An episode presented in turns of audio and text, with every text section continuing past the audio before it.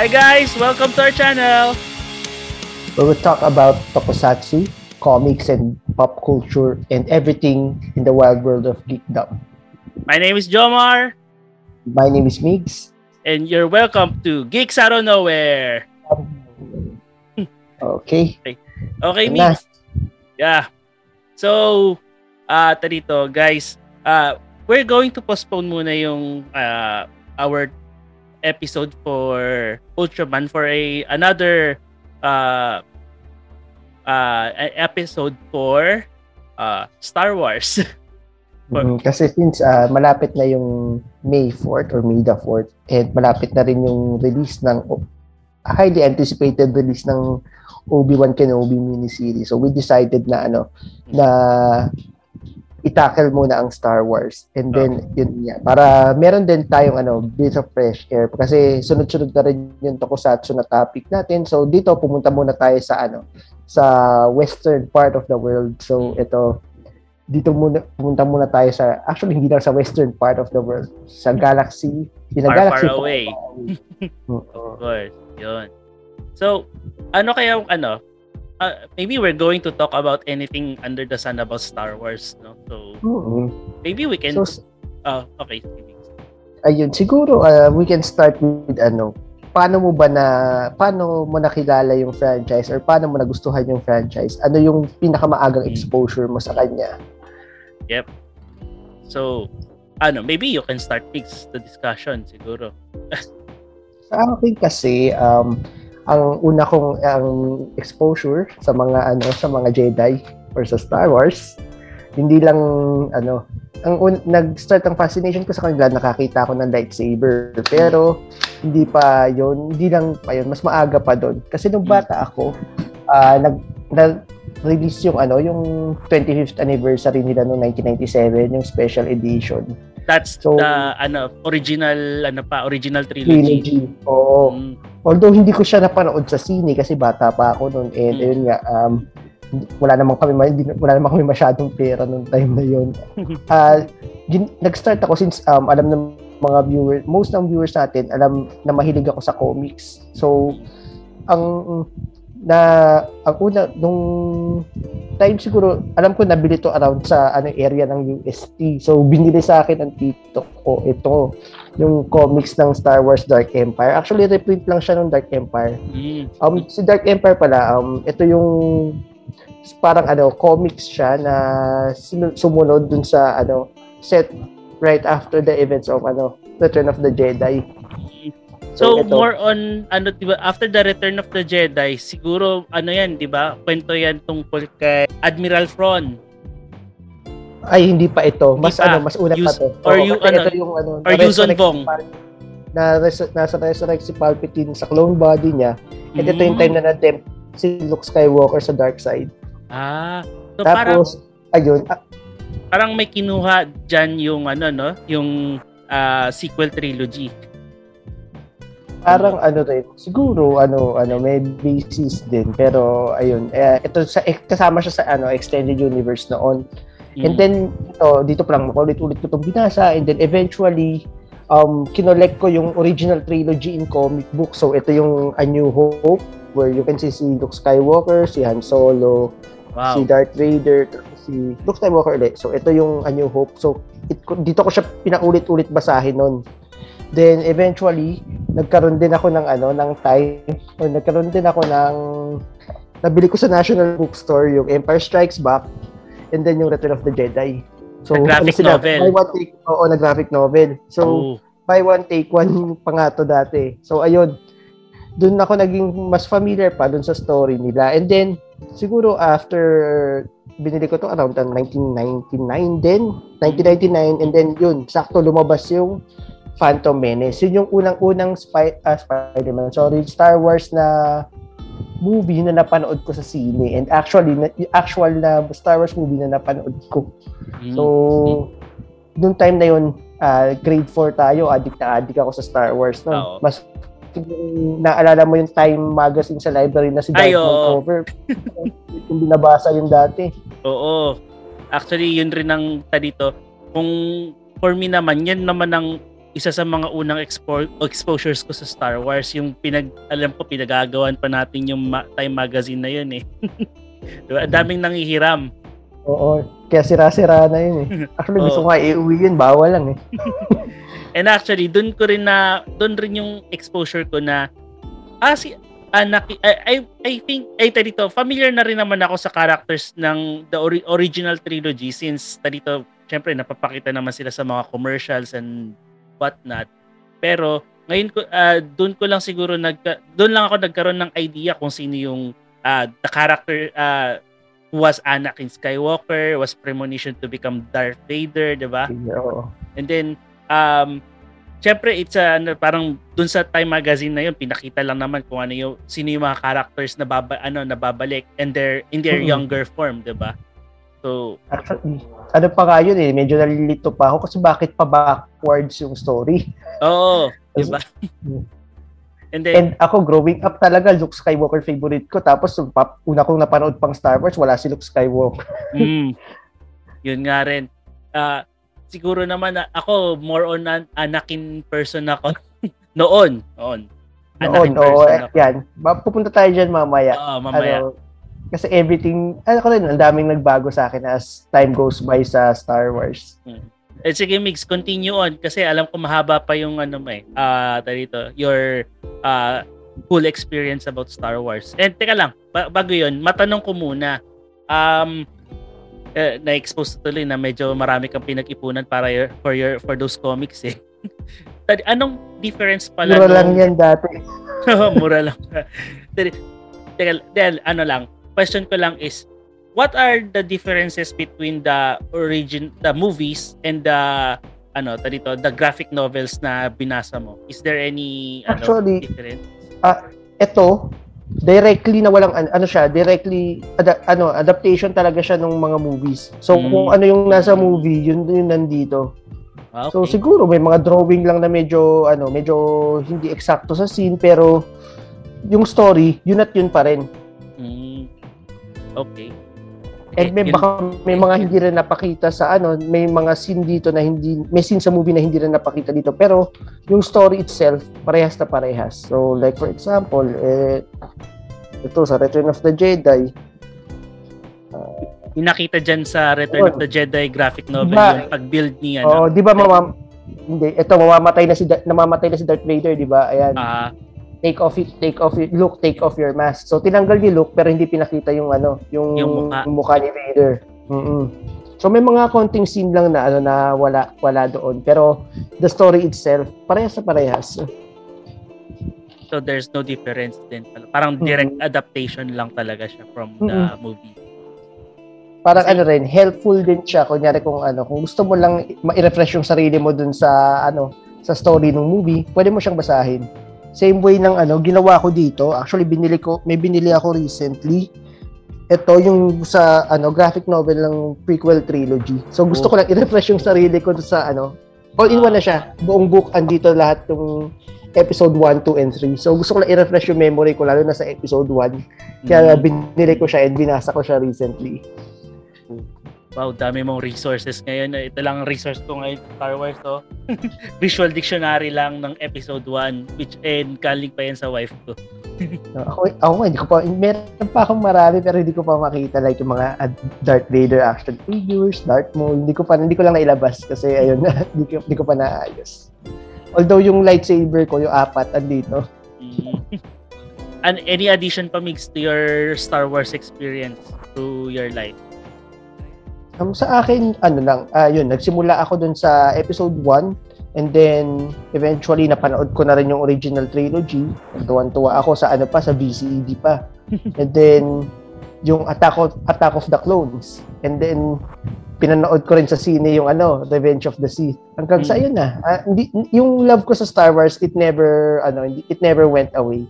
Meron sigurong mga years na hindi ko hindi ako nagbabasa ng comics sa Star Wars, pero nung ano, nung binili ni Disney si Star Wars and then may lumabas na Marvel comics. So mm. parang doon na reignite yung ano, yung love ko for the Star Wars comics. So bumili uli ako. So well, ayun, may, ngayon may mga hindi pa ako nababasa dito na okay. ko lang din. we'll get into that topic. Pero sa movies? So next ano next uh dito as we go along we'll go about ano we'll go along the topic of ano our reaction siguro when Disney bought ano uh Lucasfilm and the Star Wars franchise. Mm-mm. Sige, pero yeah, continue muna tayo, Mig. Sorry, nakat lang kita. Okay lang. Um, yung sa ano, sa movies naman, it never went away. Every time na may bagong release or kahit ka yung Clone Wars series Mm. na um, actually dun, dun ko lalong ano, dati kasi favorite ko si Luke Skywalker pero ngayon pinaka-favorite ko na si ano si Anakin Skywalker dahil dun sa series na Clone Wars. Ah, Mas dun ko pa, mas dun ko pa siya na ano, mas dun ko nakita yung character niya and then yun na sa kasi parang hindi enough yung prequel trilogy eh para para explore si Anakin so yun. Um, sa yun naman, saan hanggang 'di ba doon na doon nagsimula tayo dun sa Time magazine. And then after that, paano mo pa na-develop yung ano, yung pagkahilig mo rin sa Star Wars? ah ito, actually after the Time magazine medyo matagal bago ako makabalik dun sa I I mean, hindi ah, after nun ah, I got curious pero ah, siguro dahil wala pa rin akong access nun sa movies or ah, ng Star Wars although I, alam ko na siya ah ala, di ko pa napapanood yung original trilogy nun and then pero nagka-idea na ako about the prequel trilogy.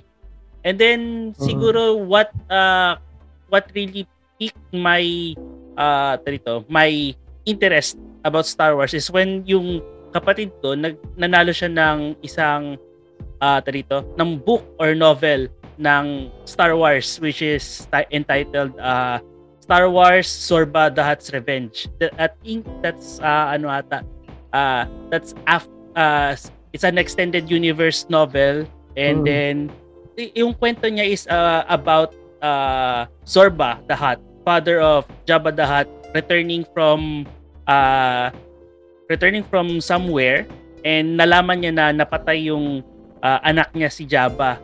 Mm. Pinatay siya ni ano ni Leia, 'di ba? Mm. sa- Return of Uh, sa Return of, oh, Return of the Oo. Jedi. And then he seeks revenge uh, to those who killed uh, his son, Jabba the Hutt.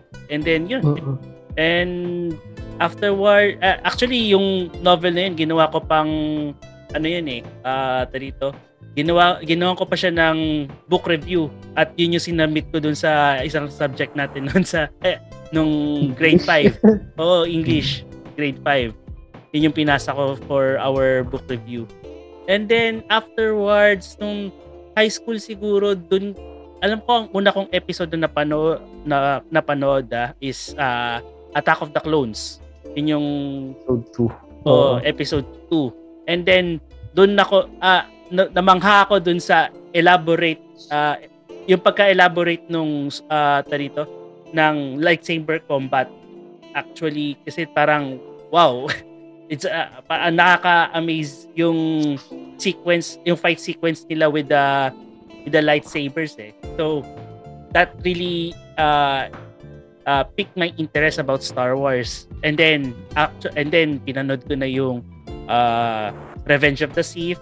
And then nung uh, siguro college there's a time na nagkaroon na ako ng access sa internet then then I was able to watch the uh, original trilogy na yun nga college na and then I was able to appreciate more the movie kasi ay the the si- the franchise eh kasi doon ko nakita na yung eh, and then syempre may back knowledge na ako about the dito about the what happened beforehand because of the prequel trilogy so mas na-appreciate Mhm. yung original trilogy kung bakit ganun yung mga nangyari. Later on, syempre, uh, I was exposed to the Clone Wars. Uh, syempre, pahapyaw, da, yung original animation pa ng Clone Wars, kung, na, kung napanood mo yon yung ilang episodes lang ata yun.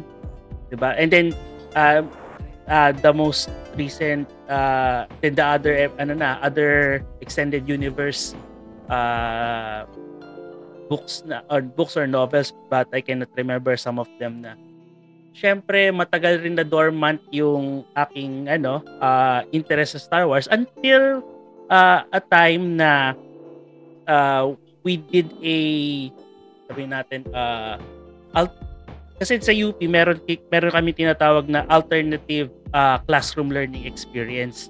Mm-hmm. And I was a part of the fencing club sa UP the and then they proposed a an activity or uh, alternative classroom learning experience na uh, both about ano rin pen, uh, involves fencing pero more present in the movies. And then yun nga pinasok yung element ng Star Wars and then we came up with a ano with a nakle uh, abbreviation nun na entitled as uh, The Way of the Jedi uh, discovering the lightsaber combat forms of Star Wars. And then uh, we have ay ano doon ko nakilala yung isa kong friend si Kuya Julio na ta dito.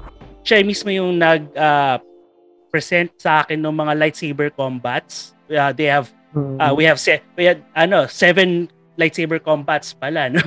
So parang wow, napa uh, parang doon lalong uh, that reignited my interest uh, about Star Wars kasi hindi lang pala siya basta-basta uh, dito, uh, hindi lang siya basta-basta na lightsaber uh, choreography. Meron talaga siyang different forms na doon lang sa prequel trilogy uh, ginawa kasi I think the prequel trilogy is at the height and then ano the climax of the Jedi, Jedi uh, mm-hmm. the old the old republic tama ba or I think height the old ng power height, height, height ng, ng ano ng Jedi ng mm. power set kasi yun yung time na ano na akala nila nag-extinct na yung Sith. Mm. 'Di ba? And then ayun nga uh, from then on nakita ko yung relationship ng fence uh, ng fencing sa Star Wars kasi there's a form uh, in uh, Star Wars lightsaber combat uh, form number 2 which is Bakashi and it's specific it specifically uh, deals with one-on-one combat and its form is derived from fencing.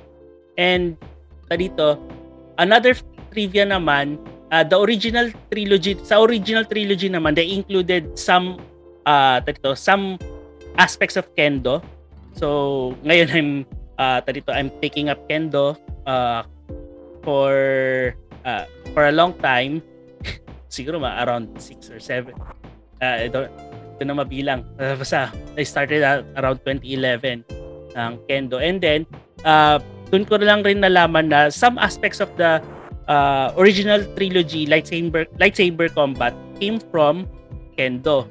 And then siguro yung isang instructor ng uh, isang fight choreographer sa original trilogy which is uh, his name is Bob Anderson. He's also a uh, fencer at the same time uh, dito, na-explore niya rin yung uh, kendo to integrate it to uh, the lightsaber combat nga do sa original trilogy. Kaya nakikita mo napaka-elaborate kahit sabihin nating ma- medyo slow paced, madaming mga ano uh, tauntings during the uh, combat between uh, uh, Darth Vader and Luke dun sa episode 5 which, uh, because of ano that that's one of the aspects of Kendo which is talagang papakiramdaman muna sila. Hmm. Yun. And then parang uh, afterwards noon uh, yun na then uh, na inabang then nung nabili na ng Disney yung uh, uh, Lucasfilms and then they acquired the Star Wars franchise. Doon na na pin, sinabaybayan ko na rin yung other movies ng uh, the sequel trilogy, kumbaga, the New mm-hmm. Age Star Wars. Eh, yun, doon uh, doon nag uh, yun yung ano whole my whole life about uh, Star Wars uh, how how I became interested and then how it became part of my life mm-hmm. And Actually, I'm lucky. Sa yun, sige, sige, sige, go on. So, yun. Actually, I'm also very lucky din. ano eh, uh, my wife then is also a fan of Star Wars. So, parang, hmm. wow, oh, parang, uh, it's a, ano lang, once in a, hindi naman sa, siya, uh, hindi naman sa, as is a chance. Maybe it's, ano, fate na rin kung bakit. But siguro kami nagkaroon, na, nag-click because of, uh, a lot of things na magka ano uh, nakahiligan namin ayun It, it brings people together naman talaga yung Oo. Star Wars. Mm, true. Through the Force. Actually, meron akong story dyan pero hindi ko na sasabihin because it's past na. ah, It really brings people together. ah, okay. Sige. Pero ano, For a just... time siguro. Mm. Wag na nating i ano, Mm, Wag na Ah, natin. Wag muna natin pag- pag-usapan 'yan. Bahala na yung bahala na yung audience natin na mag-isip. oo, naisipin yan. Oo. And, Sige. and then ayun, since na ano siya, di ba na-acquire na siya ng Disney. Mm. So ano yung mga initial thoughts mo nung, or kahit hindi initial thoughts, yung mga feelings mo about sa pagkaka-acquire niya sa Disney. Kasi ako, um, medyo nanghihinayang ako dun sa ano, sa extended universe, yung mga Mm. sinasabi ng Legends canon. They could have adapted na lang sana yung mga stories doon kasi may mar- marami dun magaganda. Mm. And then, although hindi ko naman hindi naman ako nag-give up sa current continuity niya kasi like sa Mandalorian, tinisa si Admiral Thrawn and then si Black Santan lumabas sa Book of Boba Fett. So, Mm. marami pa rin namang ano, marami pa rin namang possibilities and ayun nga. Ah, gustong gusto ko actually favorite ano, isa sa mga favorite TV shows ko ever yung The Mandalorian. Okay, we'll go to that ano, we'll go to that thing deeper siguro after uh sige. Ano lang, discuss muna natin yung feeling yung feelings natin about the ano, Disney acquisition of Star Wars. Mm-mm. Ako naman, I have a I have a feeling na parang it ano, it made me more excited about the franchise kasi they will they will explore more about ano eh ah dito the franchise eh the Star kasi sa totoo lang talaga maraming pang kwento na pwede pang Mhm. i-explore for ano through the Star Wars and I think naman for me ako nabitin ako sa Skywalker saga to be honest eh. kasi di ko alam kung ano pa yung ah, actually I'm a fan of the ex, ah, the expanded universe uh, version of the Skywalker saga wherein ta dito andun nagkaroon ng asawa si Luke uh, which is Mara Jade Mm-mm. Mara Skywalker. Jade. Oo. and it's one of the most uh uh dito, mo, one of the most uh beautiful stories na in Star Wars uh extended universe kasi dito 'di ba uh, we don't want to spoil anybody but I think some of you know that uh, the extended universe Skywalker saga has uh different uh characters in there Very different. Oo. very Lalo na different. sa mga anak ni Princess Leia and Han Mm, Solo. Ni Han Solo. Actually, tatlo yung anak nila doon. 'Di ba? Mm. Si Jason, yung kambal, Jason sa kasi Ang kambal. Ja, Ja- ano ba? Ano ba pangalan? Yung babae? Oh, Or- Jai, Basta si Jai- anak, si Anakin yung pangatlo. Anakin, oh, akin, Anakin yung bunso. Jai na ata yung isa. Oo. Oh, tama. Si Jai, Jai na ata is- the sword of the Jedi during the time na uh, during that time and Jason became Darth Sidious. So nag ah, maganda yung kwento parang sila yung naging ah, center point ng story na yon. And then si anak, then si Luke naman nagkaroon siya ng anak Anak with Ben. oh, si Ben. Ben Skywalker which became ah, Ben became the next ah, grand ano Jedi Grandmaster Mm-mm. after Luke. And then Sobrang ibang-iba. Kasi oh, sobrang si, ibang-iba. Kasi sa Disney, si Ben, siya, na, siya si Kylo Ren. Oo. Which is ang naging anak naman nila Princess Leia and Han Solo. Mm, sobrang iba nga talaga eh. So, for me talaga, it's a missed opportunity na hindi nila inadapt yon sa uh, dito sa big screens. Na that's one of the most uh dito one of the most colorful mar- one of in ano enticing stories in the Skywalker uh, the Skywalker saga na hindi talaga nila fu- fully adapted i- fully inadapt kasi talagang they Disney took it to another uh dito to an to, Direction. to, to Ano- another direction eh so in a way parang eh, yun na yun, yun na yun eh that's that was that was the canon that they made and then we can hindi na tayo makareklamo doon kasi yun yun na yun eh Touch, touch move po eh. Nangyari Oo. na eh. Tsaka yun, na, na, nalungkot din ako na ano, hindi, na, hindi nila pinakita yung ano, yung Luke Skywalker at his prime. Mm, Kasi sa extended universe, kitang-kita mo kung gaano ka kagaling or kalakas na Jedi Master si Luke Skywalker. But Oo. instead, we, ha- we got a Luke Skywalker na nagtatago and then na naging forced ghost. Mm. Actually, ta dito, parang yun din yung same feeling ko nung ah ta dito, hindi napakita sa movies yung kalakasan ni Anakin Skywalker. Kasi 'di ba from episode 2 to episode 3, ang dami pang kwento nun eh. Kasi ta dito, 'di ba, in between those episode uh, two movies, there's the Clone Wars eh. Mm, Pero okay lang kasi ando naman sa Clone Wars. Pero ito kasi, Mm.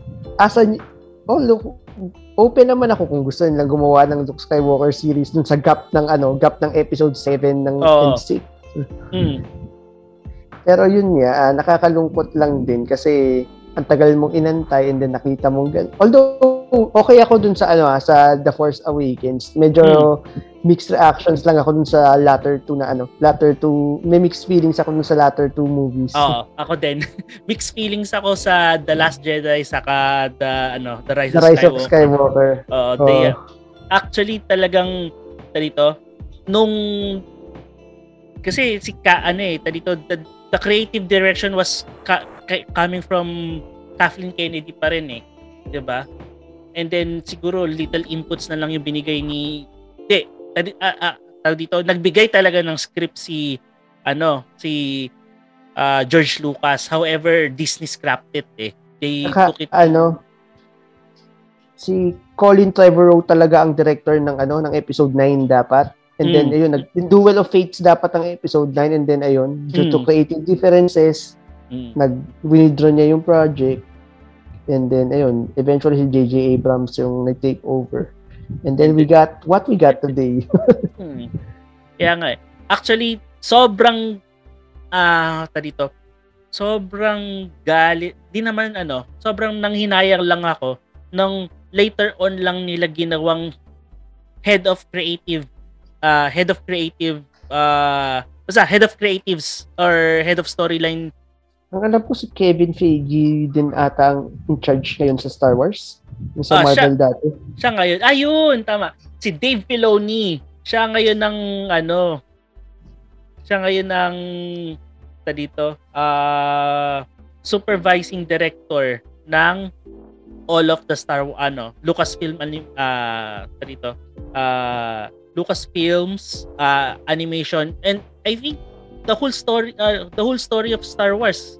Kasi dito Dave Filoni is ah, parang kino-consider na kino-consider ng karamihan na uh, dito, the adopted son of George ah, Lucas. Create in creative ano uh, dito in ah, terms of creative li- ah, creativity and about Star Wars. Kasi ano eh dito ang da- dami niyang contribution eh and actually the whole he understands Star Wars talaga eh so ah, aside from George Lucas himself Mm. yun lang sa tingin ko na the missed opportunity na hindi kinuha si Dave Filoni early on sa ano ah, early on to produce the sequel trilogies. Yun lang ang sa akin.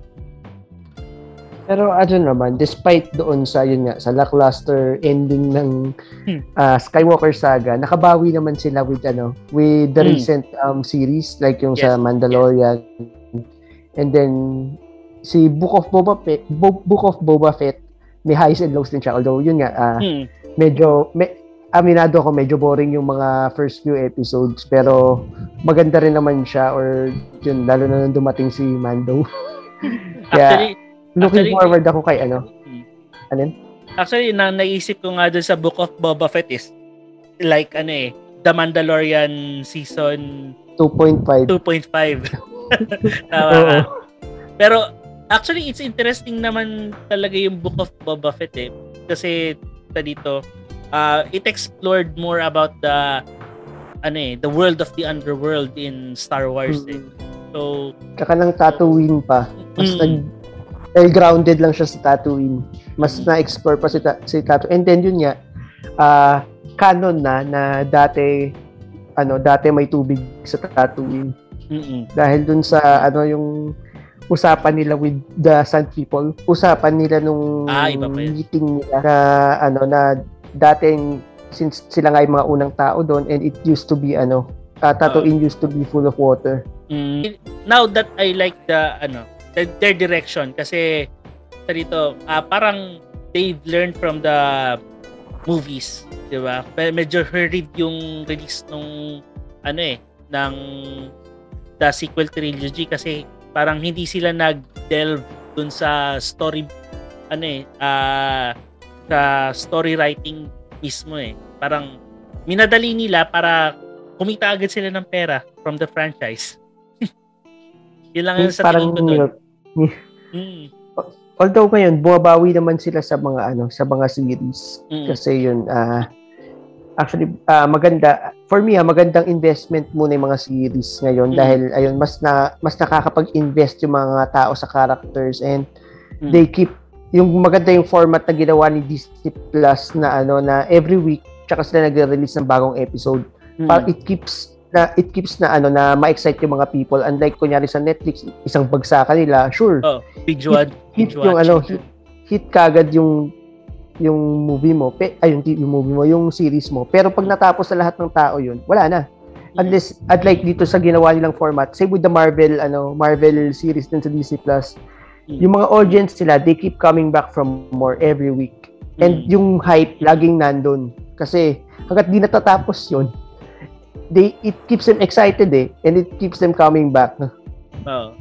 Ah, that's true naman. And yung nga rin nga, same feeling, same feelings din. Talagang parang, ah, yun nga, when you watch a Netflix series, kasi isang, minsan isang bagsakan na lang, di ba? Then Parang, you, you binge watch it for a day afterwards. Ah, okay, wala na. Move on. Pero ito, wala na oo di ba? And then, ito magi stay sa iyo eh Mm. True. And then yun nga, uh with now with now that uh Star Lucasfilm in general is focusing on building stories more on its series uh by ano making uh, limited series. Na uh, dito na, na dami ang dami na rin nilang na-explore na worlds eh. Kasi dito they're keeping uh, they're they're now building the world of Star Wars even greater. Mm, Talaga hindi lang confined sa Oo. Jedi, Mm. hindi lang confined kay sa Skywalker saga. Ngayon, everyone gets the spotlight. Mm, true. Kasi kung iisipin mo, napakalawak talaga ng world ng Star Wars eh. I mean, Mhm. it's a galaxy. Maraming maraming interesting characters. Mm, Ako dati, aaminin ko, ang interest ko lang talaga sa Star Wars, wala akong pakikihan solo. Gusto ko lang talaga mga Jedi. Oo. Pero ngayon, gustong-gusto ko na yung mga Mandalorians. Mm, And then, um, ano pa ba yung mga nag, na gusto kong aspect sa kanila? Um, ang daming interesting na ano eh, na story sa mga bounty hunters. Ayun. mm, yun pa. Tapos going back sa mga Jedi, hindi lang hindi lang sila Luke Skywalker or the Skywalker clan yung mga interesting Jedi. And then si actually hindi nga Jedi si Ahsoka Tano dahil hindi natapos yung training niya. Oo. So another interesting character.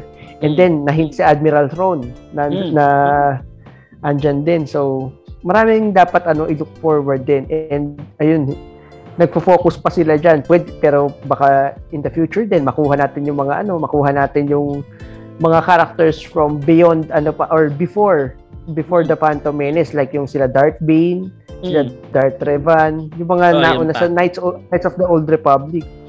So marami, maraming ano, maraming possibilities and maraming mga interesting aspects and characters ng Star Wars. Oo. Yung pag-usapan na rin natin yung upcoming ano limited series na Obi-Wan Kenobi. Hmm. Yun. Sobrang So- excited ako dyan. Sige. What, what keep what makes you excited about the ano, the uh this limited series? Ang bukod sa ano, gusto ko si Obi-Wan Kenobi. Isa siya sa mga favorite Star Wars characters ko. Siguro nasa top 5 siya. Yes. Babalik din si ano, si Anakin Skywalker which is um definitely my favorite ano Skywalker person. Mm. So, siya na ngayon si Darth Vader dun. So, I'm excited sa bago sa ano nila latest ano latest interaction nila ni ano ni ni Obi-Wan and excited din ako dahil yung from yung mga characters from the from Red Star Wars Rebels yung Inquisitors nandun Hmm. din. Nandun. And siguro sino pa kaya pwedeng bumalik? There there are certain rumors daw that uh, Liam Neeson might uh, Mm-mm. appear on the series. As Force goes daw. uh, as oo. Force goes. So that's what also makes me excited about kasi eh since I'm a prequel trilogy pre, uh, prequel trilogy guy kahit pa paano I'm all ano what captivated me was Qui-Gon uh, uh, what uh, the one of the Jedi's that captivated me is ano Qui-Gon Jinn. Ayan. Actually, ito. Ito yung first lightsaber ko from 1999, lightsaber ni Qui-Gon Jinn. So, I still have it here, pero hindi na siya umiilaw. Uh, Kasi favorite, gusto ko rin si Qui-Gon Jinn eh. Kaso yun eh. Pero mas gusto ko si Obi-Wan. he, uh, oh, Qui-Gon Jinn is a is a very eccentric uh, Oo. eccentric Jedi eh. And he believes about uh, the chosen one, the one that will Bring balance balance to the Force. Oo. to the Force. So, Hindi siya ano eh, hindi siya generic na Jedi, hindi siya by the book. Willing siya Mm. mag-go beyond the rules para lang Mm. ma-explore or para mapatunayan na tama yung decision niya. And ayun, ah hindi naman siya nagkamali sa pagpili kay Anakin kasi kahit sinasabi ni, yung sa Chosen One, mm, actually na-confirm din ni George Lucas to in the in an interview. Ang Chosen One talaga is Anakin because he brought balance to the Force. mm, Naging Jedi siya, naging dark side, naging Dark Lord of the Sith siya, and then eventually bumalik, Bumalik. siya sa pagka-Jedi. Niredeem niya yung sarili niya. mm. And then, pero 'di ba, parang it's a similar story din with Darth Revan kung sakali, 'di ba? During the Old Republic. Dun sa Old Republic, oo. Mm. So parang pero hindi siya yung mismong the chosen one dahil ano kayang factor nun? Bakit di siya naging chosen one? Yun ang hindi ko alam. Kasi ah, hindi hindi ko pa siya... Actually, kilala ko si Darth Revan pero hindi ko masyadong binasa yung backstory niya.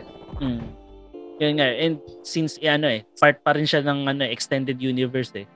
'Di ba? mm And So, yun nga, ah, dahil sa pagbili ng Disney, most likely, nasa Legends siya. Mm-mm. Pwede siyang lumabas in the future, pero syempre, baka may mga minor changes or mga mga major or minor changes na. Uh, for me, ah, sige, balik tayo dun sa si ano, uh, Obi-Wan Kenobi series. Uh, dito, there's one interview na sinabi si ah, na ah, sinabi sila ano, Ewan McGregor and Hayden Christensen about their takes in the ano, uh, in their characters now kasi 'di ba, ang tagal rin nilang nawal ah, tagal rin nilang ah, inak itong ah, characters na to dated back from episode 3, 'di ba? Parang ilang years na rin 'yon. 2005. Oh, 2005. Oo. So ang tagal na rin. So they ano, parang ah si eh, Ewan McGregor bi- binge watch niya yung ah, prequel ah, series, ay prequel trilogy, then the original trilogy and then the sequel trilogy. Ah, yun yung pinanood niya yon. And then siguro ad- ah, some of the some of the ano, uh, series na, na like The Mandalorian and other things. Pero si Hayden Christensen, he went beyond that. Kasi aside from the prequel, the the move, all the nine movies, pinanood rin niya yung uh, animated uh, series like the Clone Wars kasi uh, oh, Rebels. Mm, Rebels kasi andun yung ano eh yung sa Clone Wars doon yung peak of power ni Anakin Skywalker eh Mm-mm. Be- before Sa- oh before going to episode 3 Oo. Tapos sa Rebels naman, andun yung peak ng power ni Darth Vader. mm. so ayun and I think that ano that uh, uh, dito, yung that kind of research would he- help them to gain back and have uh dito, have a more have more material to their acting for those characters like uh for Obi-Wan Kenobi and Darth Vader. So parang uh that's what makes me excited sa Obi uh, sa Obi-Wan series na to. Wow. So Yeah. and also there's Aso As- meron pang Ahsoka, 'di ba? Mm. We might we might see ano, may baka may cameo or ano or anything. Mm. Pero yun din, young Luke Skywalker nandun din.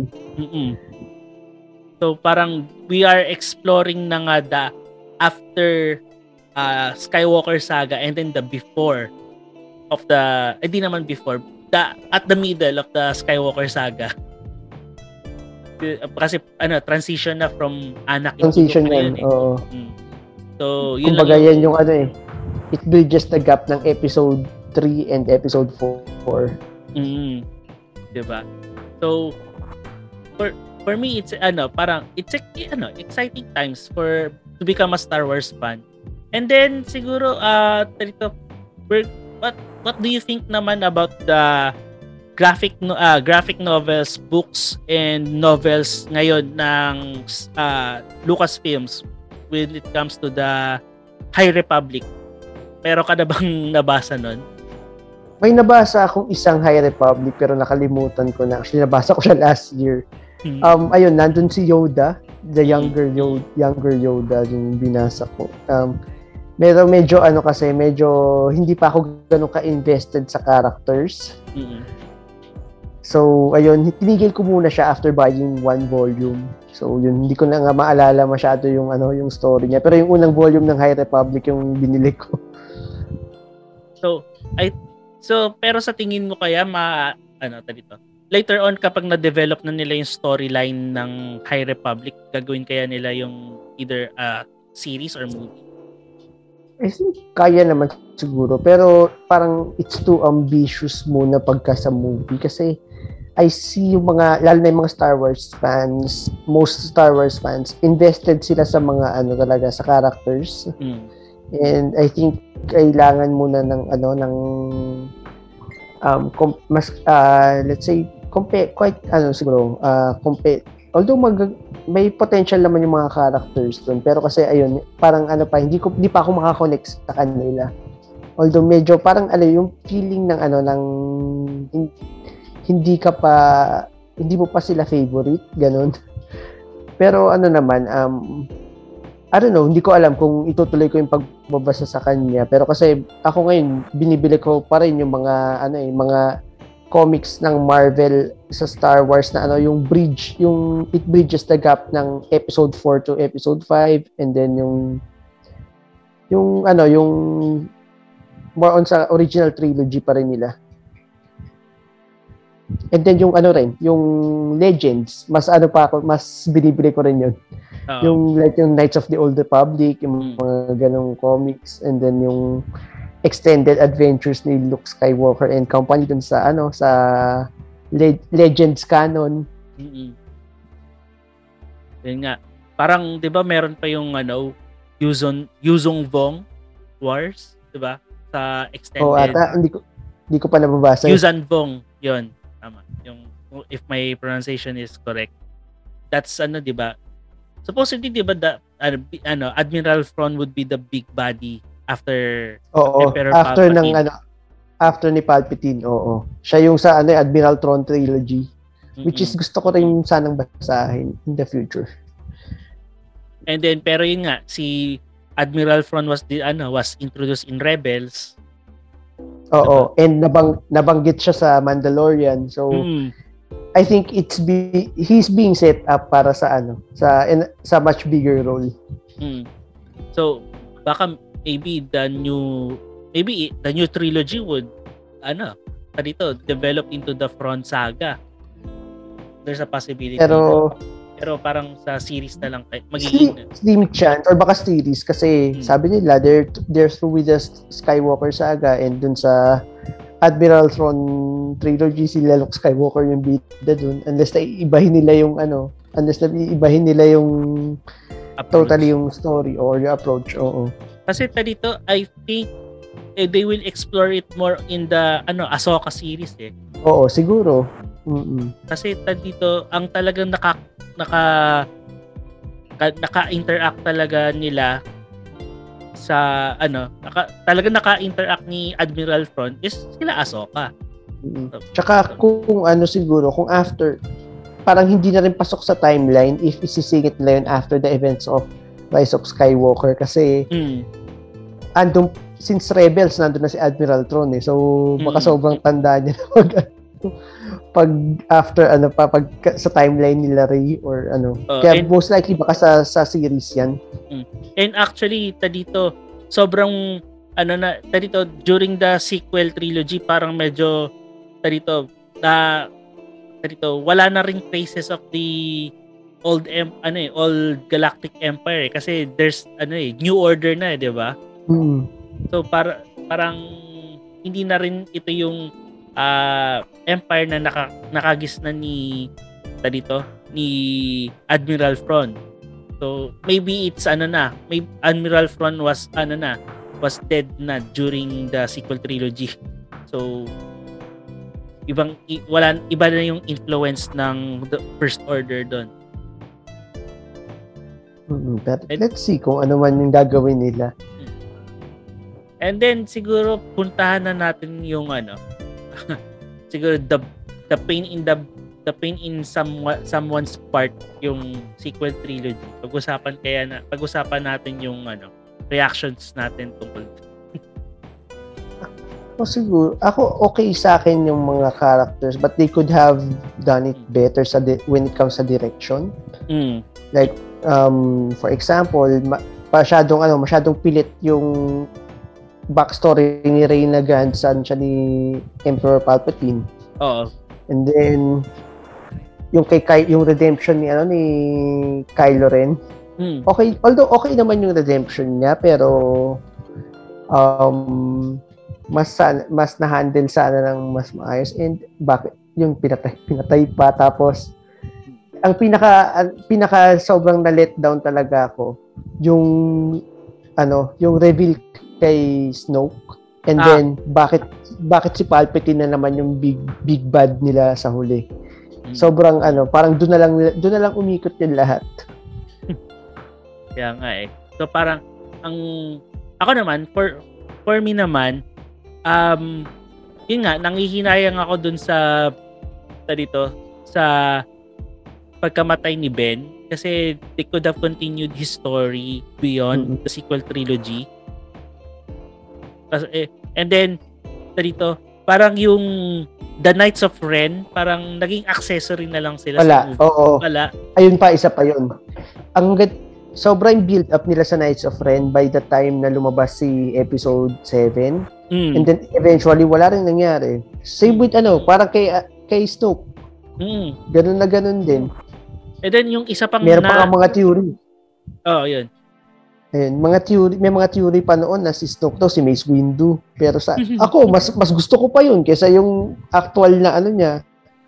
Actual na origin niya. Oh, actually nga, dito, ang isa sa mga Furies na lumalabas noon that ano, uh, Snoke daw is Darth Plagueis, Darth Plagueis, the mentor o ah, the Mentor ni master of Palpatine. oh, ni Palpatine, si Darth Sidious. So, that's uh eh gusto ko rin sana 'yon na din yun, nangyari, oo. na, nangya- na nangyari 'yun, but hindi 'yun yung nangyari.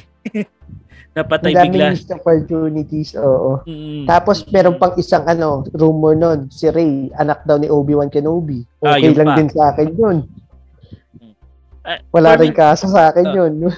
for me, na- ah, di- yeah, there's a possibility naman kasi ta dito, during the Clone Wars na explore naman yung ta dito, yung ah yung parang forbidden love kumbaga nga ni ano, 'di ba? Oo, ni Obi-Wan. Ni Obi-Wan. Pero di ba kalagitan rin namatay din yung ano eh, yung Mm. partner niya eh, 'di ba? But, tsaka ano rin naman, yung time na hindi siya, pinapra- hindi niya pinapractice yung Jedi, yung pagiging Jedi niya sa uh, Tatooine. So, Hmm. pwede rin may chance dun. Pero yun, wala, wala rin. Hindi rin, Mm. hindi rin nila, ano, hindi rin nila in-explore yung, or hindi rin natupad yung theory na anak siya ni, ano, ni Obi-Wan. So, ayun, sayang. Oh, pero it makes sense rin naman na uh, Ray is a although it's one of the Furies din talaga na lumabas na Ray is a grand ano grandchild of Emperor Palpatine which to the some people may be dismayed about it but some people would also think na ah it also makes sense because dito how could she possess that kind of uh uh dito force kum, uh, kumbaga kasi dito how can be she how can she become very much uh, force sensitive kung ang lineage niya is uh dito eh, if her lineage doesn't come from a force sensitive per ano person, 'di ba? Mm-mm. So that, that also makes sense. Kahit sabihin natin na yung anak ni Emperor ni Palpatine is uh, is a, was also a clone. 'Di ba? Yung pinanggalingan ni Rey na clone pala ni Emperor Palpatine na nagkaroon ng sariling pag-iisip. And then also the ano tarito the sequel trilogy also has a lot of uh, missed opportunities uh, about exploring uh, Finn. 'Di ba? Mm-mm. Napaka Parang- ano no, Naging side character na lang siya in the end. Mm, true. Na parang from the uh tarito from his build up sa uh, episode 7 and then eventually yung kanyang heroics dun sa episode pa, uh, episode 8 parang from uh, then from uh, to episode 9 parang load ano na eh parang although he played some key key role there pero hindi na ganun ka-significant eh Mm-mm. 'di ba? And ayun din, ako isang ni- nitpick ni ano nitpicky din ako or ayoko nangyari is yung kung paano nila, paano sila nakipag-deal sa ano yung inanahilate uli yung mga Jedi kasi Mm. for me nangyari na yun sa ano eh repetitive na sa order order 66 Oo. sana man lang ipinakita nila na nagtatribe uli yung Jedi and then ayun, hindi yung ginagawa nilang fully extinct na naman so parang binalik mo lang din sa ano eh binalik mo lang din sa nangyari na dati Oo. Ayun nga pa, yun nga rin Parang no. something new. Oo. Yun nga rin no. 'Di ba pero sa Mandalorian ini-explore na rin how Luke Skywalker established the new Jedi Order, Mm. 'di ba? Oo. Pagdating naman sa Rise of Kylo Ren, ano, graphic novel, sisirain ulit. sisirain ulit, 'di ba? Parang ano eh, parang binalik mo lang din yung ano. Although idol niya nga si Darth Vader, pero syempre um, parang ano na eh, ang weak na ng kumbaga ang weak na nung nung plot kasi it happened before and Mm. then ganun yung uli ginawa ngayon. Okay lang sana ano. Sinabi natin na ah, nag-went into hiding si Luke Skywalker ng episode 7. Mm. And then, sana, ito opinion ko lang naman to, sana, nung nakita siya ni Rey, Hmm. nagtitrain pala siya ng mga Jedi dun sa nagtataguan niya. So, they can come back stronger. Pero hindi eh, hindi ganun. Yun nga, 'di ba? Ang- In the interviews nga, 'di ba? Parang sinabi ni Mark Hamill na uh, when he read, he read the script for the episode 8, parang this is not the Skywalker, Luke Skywalker that I know about. Kasi parang and he treated the Luke Skywalker of episode 8 as a different character from the Luke Skywalker of the original trilogy. So, pero for me naman, um, uh, actually, uh, ito yung isa sa mga mixed feelings ko about the Star, ano eh, about the episode 8. Al- although a lot of people might not agree with me, pero I, see, this is one of the aspects na nagustuhan ko about Luke Skywalker dito sa episode 8 that he showed some em- uh that he showed some emotions about uh uh yeah he showed the, he showed some regret em, uh, emotions which is not apparent for uh hindi, uh, not hindi naman sa apparent pero bihirang ipakita ng mga Jedi. Kasi 'di ba uh in the, Je- in the Jedi code makasabi mo na 'di ba there's no emotion there is uh 'di ba? Bawal ang attachment. Mm, no, no attachments whatsoever 'di ba? So in a way that uh makes uh Luke Skywalker for me relatable. Kasi Mm-mm. you put uh, parang the Jedi's were put into a pedestal eh. Pero makikita mo kay Luke na he he's on this on his ano para sabihin natin he was on his prime during uh during the time na in-establish niya yung New Jedi Order. Pero biglang na, biglang nasira yun nung dito nung uh, nag nag-fall to the dark side si Ben Solo 'di ba? So, and then makikita ayun nga, you you see the you see you see the humanities uh, humanity pa rin ni Luke Skywalker kahit sabihin natin na uh, hindi ganoon kaganda yung treatment sa kanya sa uh, dito sa episode 8. Mm. And it, pero eventually he he was able to redeem himself naman. Oo, na-redeem niya naman yung sarili mm. niya. Although, yun nga, not in the way that we wanted to. mm. kung, kung sakali man lang talaga, di ba, he, he, if he will be gone sa episode, by episode 8, he has to be gone with a bang. Di ba? At least, di ba, parang maganda yung ano, yung uh, naging laban niya uh, throughout uh, parang he headed the rebellion kumbaga like he used like uh, he used to be uh, during the from what we have known from the extended universe pero I think kasi kaya nagkaroon ng disappointment rin with Luke Skywalker's character is because of the how he how he was portrayed in the extended universe din. Hmm, nagkaroon ng comparison na din eh. And yun mm. pa, isa po pang um, complaint din nung last na ano sa episode 8 yung showdown nila ni Kylo Ren. Mm. Bakit hindi niya ginamit to? Nag-resort sila dun sa lumang ano, dun sa lumang lightsaber. So Oo. for me kasi ito yung lightsaber ni Luke nung naging Jedi Master siya. Eh. So dapat talaga bakit bakit hindi nila ginamit yung green? Buti sa Mandalorian nandun siya. mm-hmm. Which is siguro isa sa mga palaisipan yon si or siguro one of the things na gustong i ano ni Luke Skywalker. Pero ano bang gamit, ah, 'di ba gamit ni Luke noon is yung lightsaber ni Anakin? Blue. Oo, blue. yung blue. Mm, yung blue.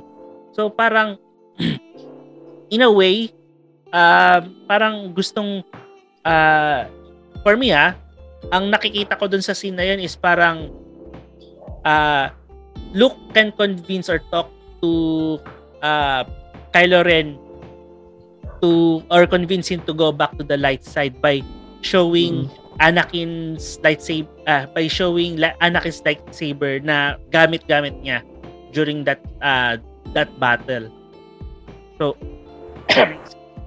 so yun lang naman yun lang naman yung sa akin doon uh, siguro that's a little detail that we can dispute pero uh, for me eh, that makes sense na yun yung gagamitin niya instead of the green actually yung green lightsaber niya ginamit niya ginamit rin ni Luke yun nung nagkakaroon siya ng visions about uh, Ben Solo turning to oo, the dark side, 'di ba? Nakita ko 'yun, oo.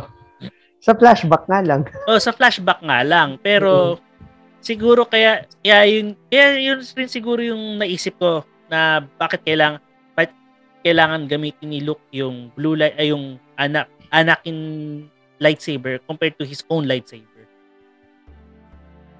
Yun lang. Sa akin kasi ano eh, about it's about time to let go na with ano with masyadong gamit na gamit na masyado. Oo. So, yun, ano lang kasi sa akin, parang gusto ko lang na something ano, something original or new idea, hindi yung magre-resort ka lagi sa nostalgia. Mm. Kasi yun yung nakita ko, yun yung nakita ko dun sa last two movies eh. Lahat dependent sa nostalgia like yung big bad reveal kay Palpatine. Tapos ayan, lagi para yung major factor pa rin yung lightsaber lightsaber ni ano ni Anakin. Mm. So ayun, gusto ko lang din ng ano ng something refreshing and something new which is yun hindi nga natin nakuha. naging parang naging yung Rise of Skywalker parang naging sobrang generic niya. Eh. Hmm. Actually, ta dito, effective yung nostalgia trip nung The Force Awakens. Nung The Force Awakens, pero as the at as the story progresses, hindi pwedeng sa nostalgia ka lang mag uh, ano mag-rely. Mm. Siyempre kailangan mo rin ng bagong story to build to build up and yun na palaguin. Mm. Yun nga eh. Actually, uh, on episode 8, the comment of George Lucas there was ano eh, at least it tried to be original. mm-hmm. Yun yung nasabi niya doon about the movie. It dared to be original.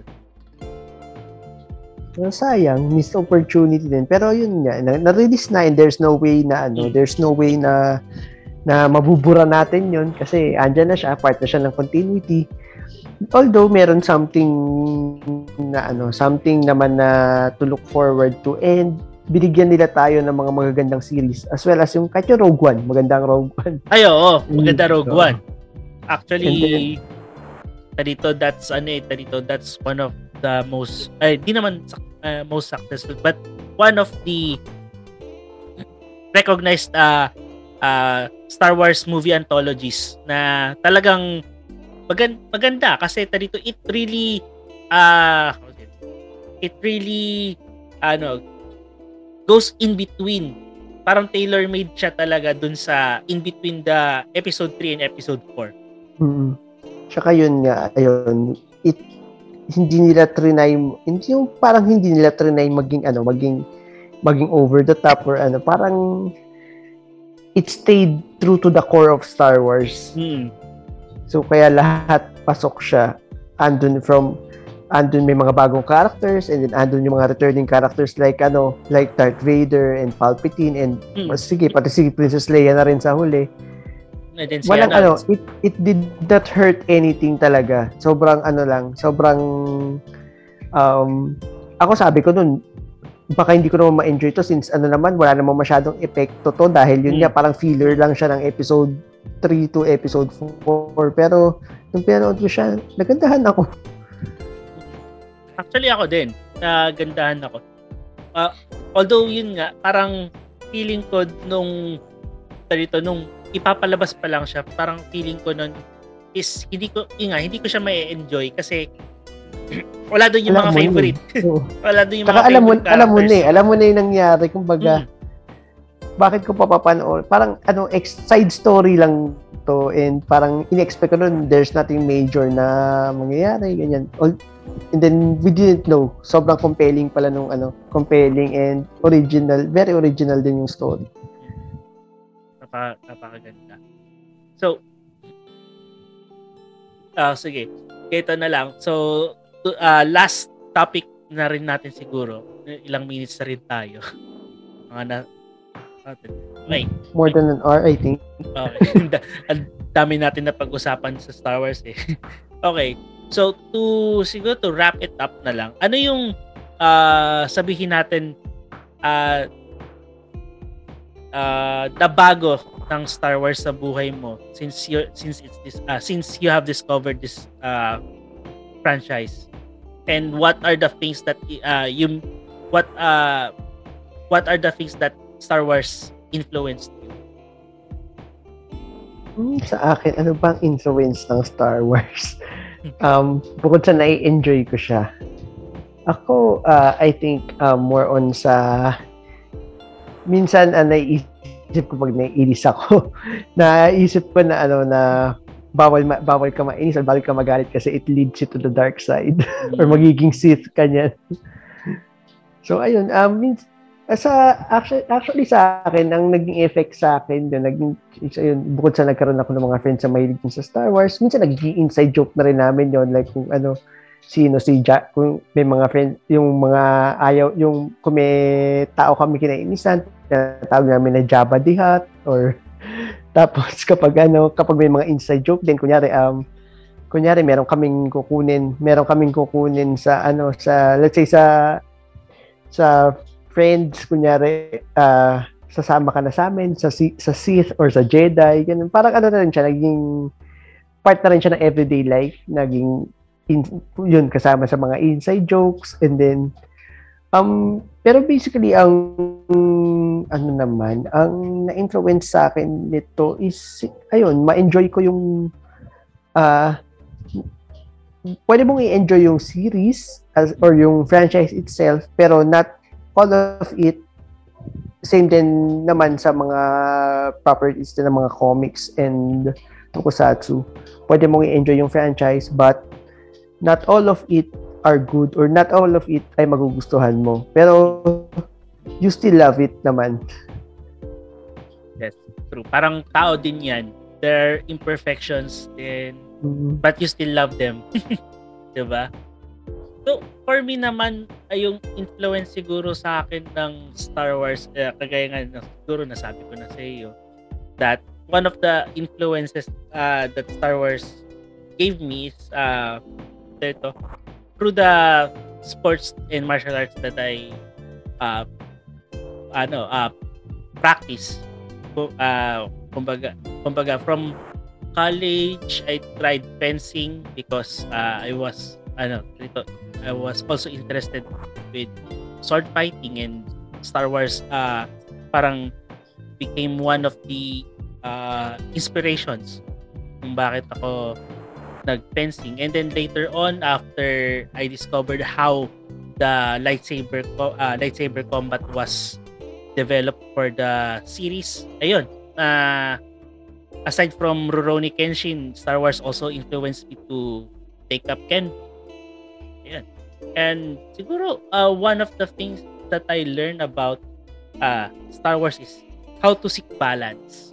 Diba? Mm-hmm. You recognize that you have a bad side but you do not really do it uh, you you're you're not deal uh, uh, parang you're not dwelling on your bad side. Parang you still have good. You don't not you do uh you do not uh, disregard your other side kumbaga. Mm-hmm. And I think that's ano eh, dito that's the episode that's the thing with the ano rin naman eh, the whole uh, Star Wars uh, franchise. Mm. Tsaka, reckon, ayun din. Sorry. Uh, yung sa akin din, just an additional din, uh, regarding, yun din, one of the things na natutunan ko, and ayun din, na-apply ko rin in my daily life, yun yung kagaya nung nangyari kay, hindi naman yung fall ni Anakin sa dark side, dad, yung tumatak sa akin yung sinabi ni Yoda na ano, learn to let go of the things. Kasi yung, yung kagaya kay Anakin, lagi siyang may attachment sa mga bagay-bagay. So, dun yung nag-lead sa downfall niya. So, for me, if you can't control it, or if you can if you can control the things that that is happening to you um wag mo yung masyadong ano yun, wag mo masyadong isipin or dibdibin. Learn to let go. And eventually it will be okay naman so syempre it hurts sometimes that you let go of some things pero later on you will learn that it's for your benefit din Mm-mm.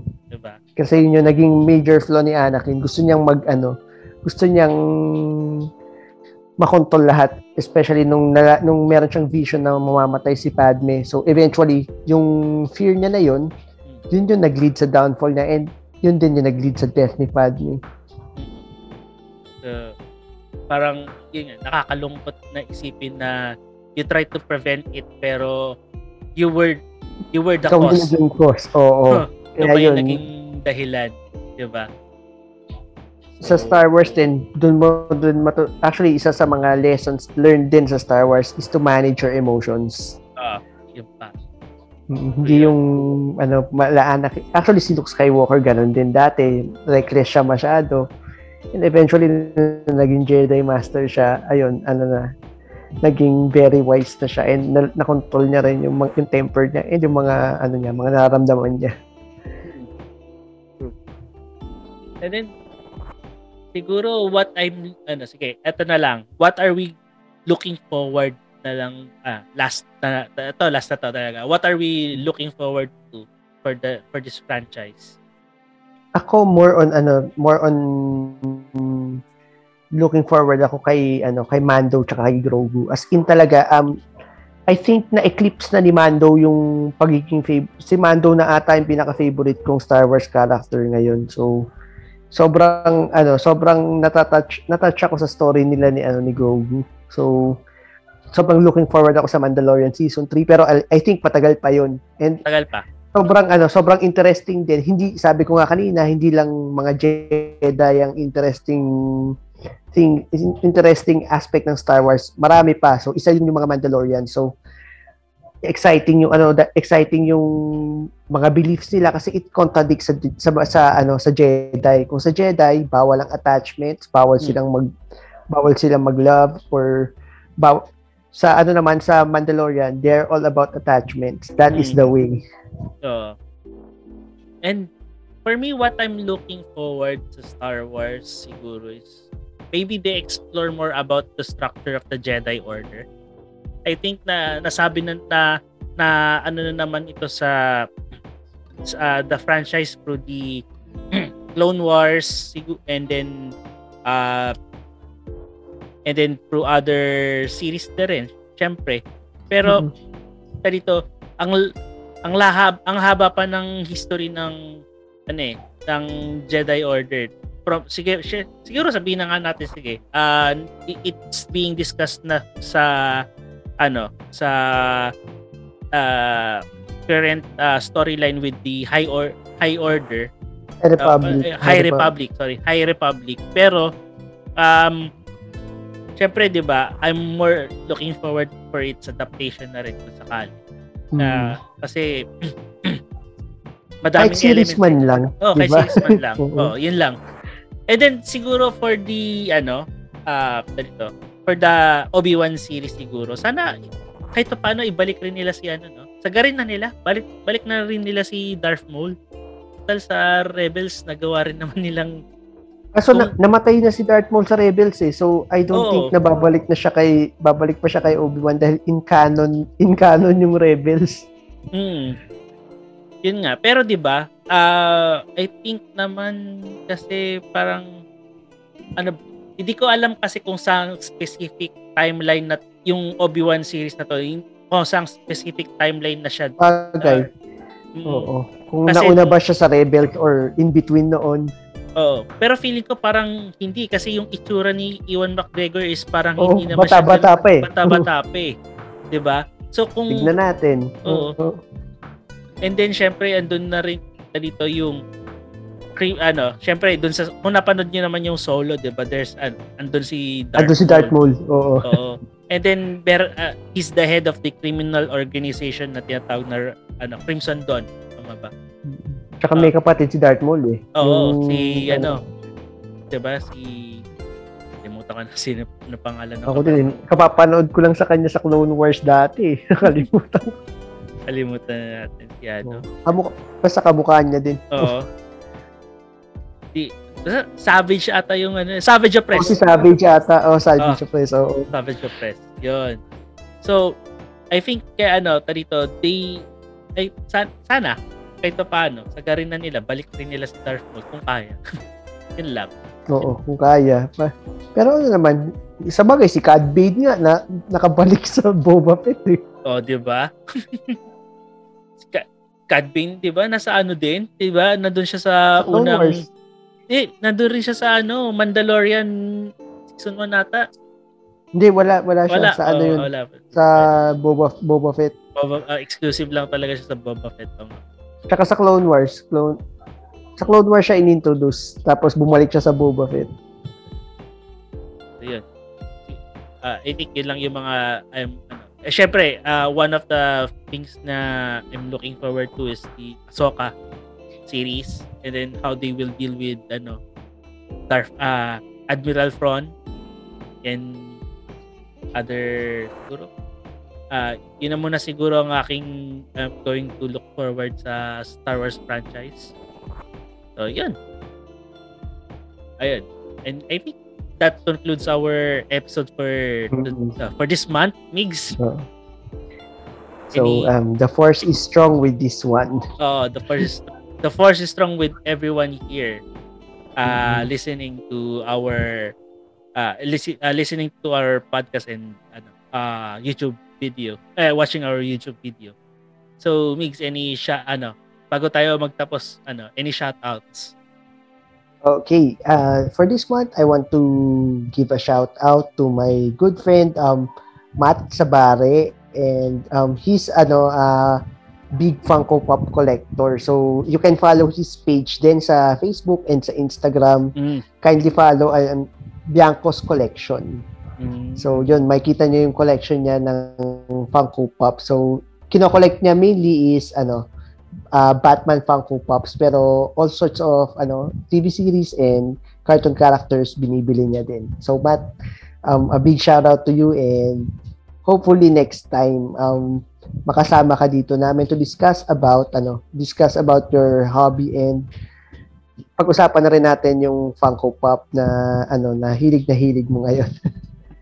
And then um lastly uh gusto ko ring i-take tong opportunity na to na mag-thank you sa mga ano natin, sa mga loyal, loyal subscribers and loyal viewers natin na lahat ng episode, every release natin pinapanood nila. So um, you, kahit yung iba hindi hindi nakaka-relate pa sa mga topics natin, sobrang sobrang thankful ako na ano na pinapakinggan nila and pinapanood nila each and every or every episode na nilalabas natin. And then lastly, um I want to give a shout out to to ano to Kata. So sabi niya magpapogi daw ako ngayon. So yan, hindi ko alam kung pogi ako pero I tried my best. So um, pag napanood mo to, um, ayun, makita mo kung ano yung itsura ko. And see you tomorrow. Yun.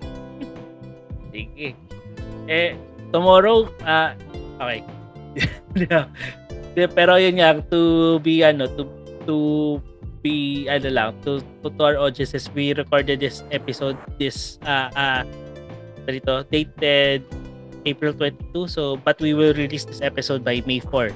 Kasi mm-hmm. yun yung ano na this is a Star Wars tribute episode of Geeks Out Okay, for me naman, shout out sa akin, syempre, to my wife, Ice. Thank you again for uh, ano, for our uh dito uh, our uh video back uh, video background, our avatars and then for the design of our logos. So, please follow her at Port Caroline, uh, Instagram at Port Caroline.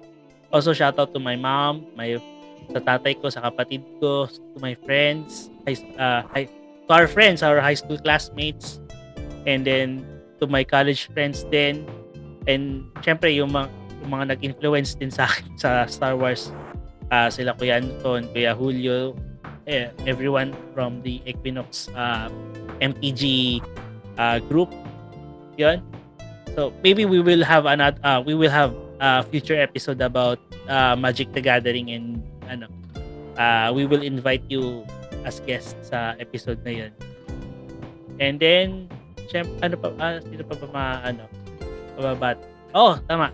Our subscribers, thank you. Uh, thank you uh, sa ating mga subscribers and listeners that uh, continuing continuing uh, to follow us sa ating uh, YouTube channel and podcast. Thank you, thank you talaga. And you are you you are one of the reasons why we're doing this because uh, we you're listening to what we uh, what we are sharing and we thank you that because uh, uh, you give us uh, we uh, we have this avenue and then yun nga you became part of this uh, community and sharing our uh, thoughts and our ideas about certain things in the geekdom.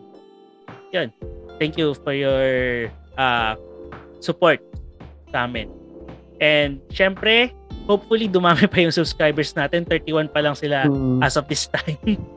'Di ba? Pero yun, uh, small steps. Invite lang. Oh, invite lang kayo ng invite ng mga mm. friends nyo na yeah. interested sa pop culture and sa mga dinidiscuss namin. So yun. Um, don't forget to spread the word and don't forget to hit the like and hmm. subscribe mm. button. Yeah, hit the like, hit the like button and subscribe to our YouTube channel. Also, you can catch us on Spotify at Geeks Out of Nowhere. We also have our Instagram account and uh, Facebook uh, page.